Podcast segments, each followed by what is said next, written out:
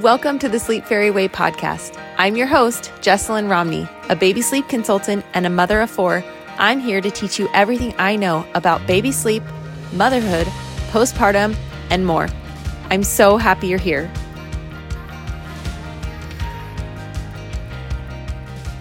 Hello, my friends. Welcome to the podcast today. I'm so excited to talk about boundaries today. Boundaries is a big deal and it's taken me a long time, like a really long time, to set boundaries, to keep boundaries, and communicate my boundaries. And I finally feel like I'm in a good place with boundaries. So, we are going to talk about that today and how to set boundaries around your baby's sleep needs. But first, I have two announcements for you. Number one, my toddler mini course is officially live. It is up, it is running, it is ready to help you and your toddler get more sleep. So if you have a baby between 12 and 24 months, this is for you. There are a lot of tips in there that will help babies older than that, toddlers, I should say, um, up to three years. I talk about getting rid of the binky, transitioning your baby out of the crib and into a big bed, dropping naps altogether. All of these things that happen as a toddler it's in there. I talk about transition out of co sleeping. I talk about the power struggle that comes with bedtime and naps with toddlers. I talk about all of it. So, if you are struggling and your child is between 12 and 24 months, or even up to three years, this mini course is designed for you. So, I will link it in the show notes. Go check it out. And I hope that it helps you and your toddler get the sleep that you deserve. Okay, announcement number two I have been trying to figure out a way to give back. I have been trying to figure out a way to thank every single one of you for sharing the Sleep Fairy Way with your friends and family. I cannot tell you how many messages I get that say something along the lines of, Thank you so much. Your method has changed our life, and I tell everyone I know about you. And I'm just honored and I'm so grateful, and I say thank you, but thank you just doesn't feel like it's enough sometimes. So I have created an affiliate program for you. I have created a program that you can join. And every time you share my products with one of your family or a member of your family, one of your friends, you can earn 10% of that sale every single time you share it. So, how it works, I'll put the link in the show notes, but how it works is you click, you sign up, you literally have to just put your name and your email in there. I will approve your application and then you will get a unique link to share. So, anytime you want to tell somebody about this, you want to tell somebody to sleep train their baby, you want to tell somebody about the Sleep Fairy Way, you send them that unique link. And if they purchase through your link, then you will earn 10% of that sale. So, even it works for consultations. So, even if you, you know, just refer one consultation, you can earn $19.99. So, you can earn like about $20 just for referring one consultation. And there are only two requirements in order to be an affiliate. Number one, you have to be an existing client or customer. And the reason this is a requirement is because I believe that it comes across more authentic and more genuine if you have actually used my products yourself. If you have used my sleep training method, if you have gone through a consultation with me and then you ten- tell somebody about it and you can say genuinely, this changed my life. This is where we were before. We use the Sleep Fairy way. This is where we are now, and it has changed everything.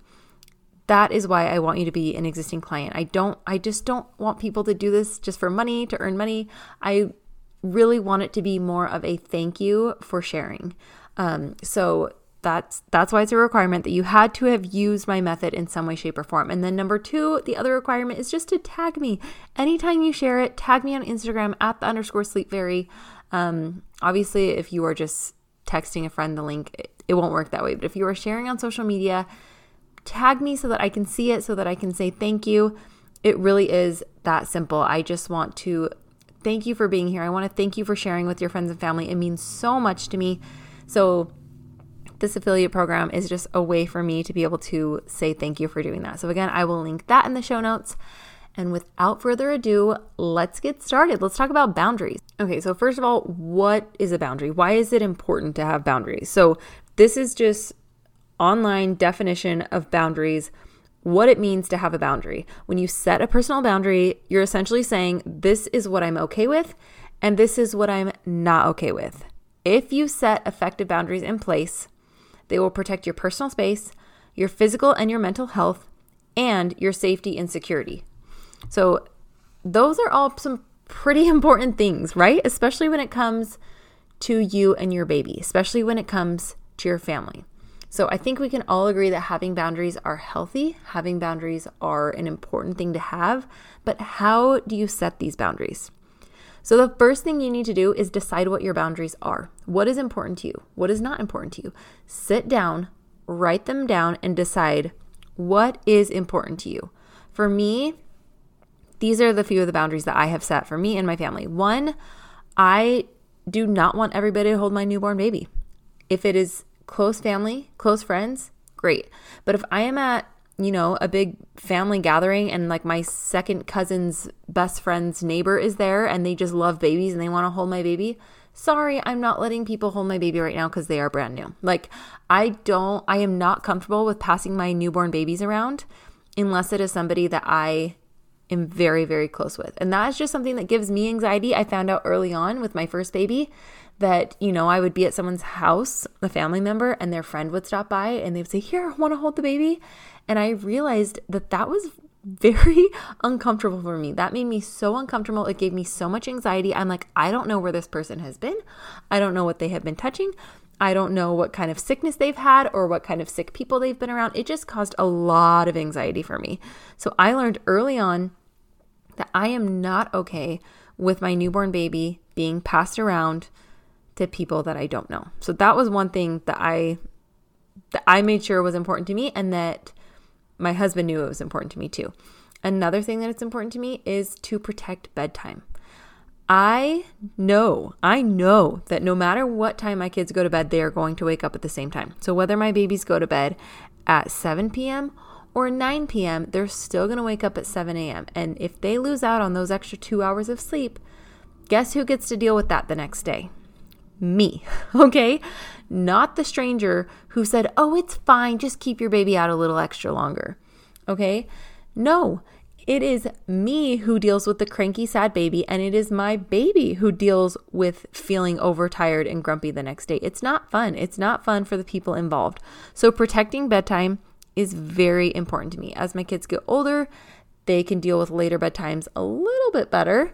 Uh, not great. Like, I can still tell when my kids are out late, they still will wake up, you know, six or seven the next day, and they are grumpy the rest of the day. So I even still with my 11 year old, oh, she's 10, she's almost 11. I still try to protect protect bedtime the best I can. So protecting bedtime is important to me. Protecting naps is also important to me because again, if my baby misses a nap, who's the one who deals with it? Me and my baby. They feel like crap, and that does not make me very happy. So I protect naps, I protect bedtimes, I protect their health by not letting people, you know, pass them around. Uh, I also have boundaries around sickness. I think that with COVID, we kind of all do that now. I've always kind of been that way where I'm like, if you are sick, please just stay home.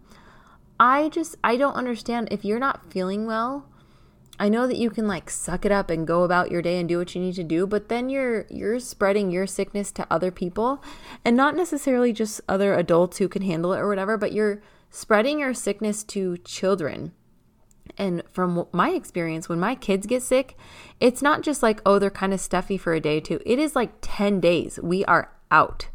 10 days of like not sleeping great, not eating great, 10 days of missing out on activities, places we need to go. It's it's a whole thing. It's not just like, oh, a little baby cold like it is for an adult. So, like I said, I've always kind of been that way, but I think with the pandemic, people have kind of come around to be like, yeah, if you're sick, stay home. But that's something that I have always set a boundary around where if people are not feeling well, then I'm just going to say, sorry, we're not going to come. Or if my kids are not feeling well, then we will for sure be staying home because I don't want to spread that to anybody else. So, anyways, these are just a few examples of boundaries that I have come up with for my kids over the years. Now, you can you can come up with your own boundaries. You can decide what's important to you and your family. It may be totally different for you than it is for me. But I'm just sharing my example so that you can kind of come up with some of your own. But now that you know what boundaries are, why they're important, and you have established what boundaries are important to you, this is where it gets important. You have to communicate your boundaries to your family and friends. You have to communicate these things. So, For example, because I like to protect bedtime, anytime there is a family birthday party or family dinner celebration or something along those lines, and people will send out a text, hey, we're going to get together, we're going to get together at seven o'clock on this day, I will respond and I will say, hey, my kids actually go to bed at seven. Is there any way we could do it at five? That way we can still come and protect bedtime. If it doesn't work, no big deal. Either we won't come or we'll get a babysitter but we'd really like to come. So if we can change it, let me know. You know, like I just, whatever, I lay it out there. This is, this is my boundary. But if it's not okay with you, then that's okay. I don't, I don't have to come. Um, that is just a simple, common example of communicating your wishes to your family and friends. Another one might be to your babysitter. If you are at work and you have somebody at home taking care of your kids and you want to make sure that your baby's nap napping at 9 and 1, communicate that to them. Hey, I understand that you want to take the kids to the park today. Could you please just make sure you're home before 1 o'clock so that my baby could go down for a nap? Great. They understand your expectation. They understand that it's important to, to you that your baby takes a nap. And now they can keep that expectation. They can stick to the boundary, protect those naps because you, you have communicated that to your babysitter. Now, protecting naps and protecting bedtime doesn't necessarily have to mean that you are stuck at home during that time. If it is not important to you where your baby naps, as long as they're napping, that's fine. Prepare for naps on the go. Just know that if naps are important to you, then you're going to make it happen no matter where you are. So if you if you want to make sure your baby takes a nap, but you know you're going to be gone all day, prepare for a nap on the go, even if it's just a power nap. Bring a portable sound machine or get the sound machine app on your phone. Bring their binky, bring a swaddle, bring whatever you need to to make sure that your baby can still take a nap, even if you are on the go. That is still protecting your baby's nap. That is still sticking to the boundary of making sure that your baby takes naps no matter what without having to be stuck at home. If that is something that stresses you out, just make sure your baby is taking naps if that is something that you've decided is important to you. The great thing is, you get to decide that is like, if you take anything from this episode, please know that I want it to be you get to decide. You get to decide what your boundaries are. You get to decide what's important to you. You get to decide what's not important to you. And you get to stick to those boundaries because they are yours, not anybody else's. Which leads me into the last thing I want to say. I just want you to know and I want you to understand that not everybody is going to understand this, and that's okay. Not everybody is going to understand why in the world you would care about putting your baby to bed early or why it matters to you that you have your outings before nap time. Sometimes people just aren't going to understand that, and that's okay. People don't have to understand them in order to respect them. So, someone might think you're totally crazy some people probably think I'm totally crazy for not wanting to pass my newborn around. That's okay. I do not care. I do not care if somebody thinks I'm crazy for not wanting to let baby or strangers hold my baby. I don't care if people think I'm crazy for that. They can still respect that. Even if they're like, "Uh, that's weird," but okay. They can still respect the fact that I don't want my baby passed around even if they don't understand it. They can still respect the fact that I want to make it home in time to get my kids to bed even if they don't understand it. I've been debating whether or not to share this story, but I'm going to share it anyways. um, because I think this demonstrates how there was a situation where I very, very, very could have easily let somebody change my mind and not let me stick to my boundaries. And I decided to stick to my boundaries, and I'm so glad that I did. And I learned a lot from it. But I was a brand new, brand new mom. My baby was four months old, and we were up visiting family, and there was a bunch of extended family there and it was about an hour away. So we drove an hour, we were visiting family, and we were supposed to eat dinner at four. So we came, you know, three, three fifteen, so we could hang out with cousins and family and friends beforehand. And at about five thirty, I was like, okay, so are we gonna make dinner? Like nobody had started anything. Everyone was just kind of hanging out. So at five thirty, um, they finally started making dinner. Things started to get going with me being like, hey, let's like, you know, get some food going. Um, 6:30 rolls around and I was like, okay, we ate quickly and I said we're to go. And I had a certain family member, um, an extended family member say like, "Aren't you going to wait around for the rest of the people to get here and why are you going home so early?" and was kind of like, you know, just asking a lot of questions.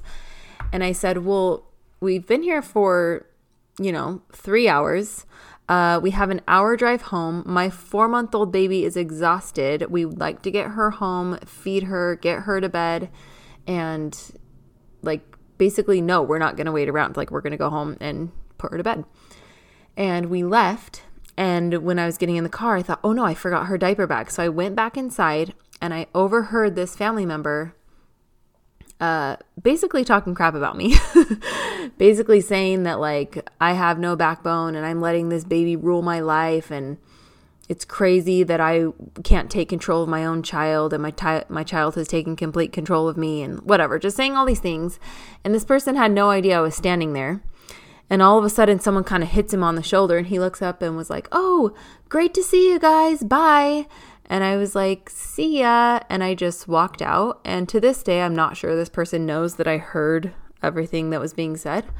Um, but I just remember walking to the car and I was like fuming. My heart was pounding and I was crying and I was like just so offended and I was so mad. And then I was like, should we go back in there? Like, is this so crazy of us that we're leaving? Like, I don't know. I was just like really struggling with that moment. Um, clearly I was not the person that I am today because today I for sure would have said something uh, immediately on the spot.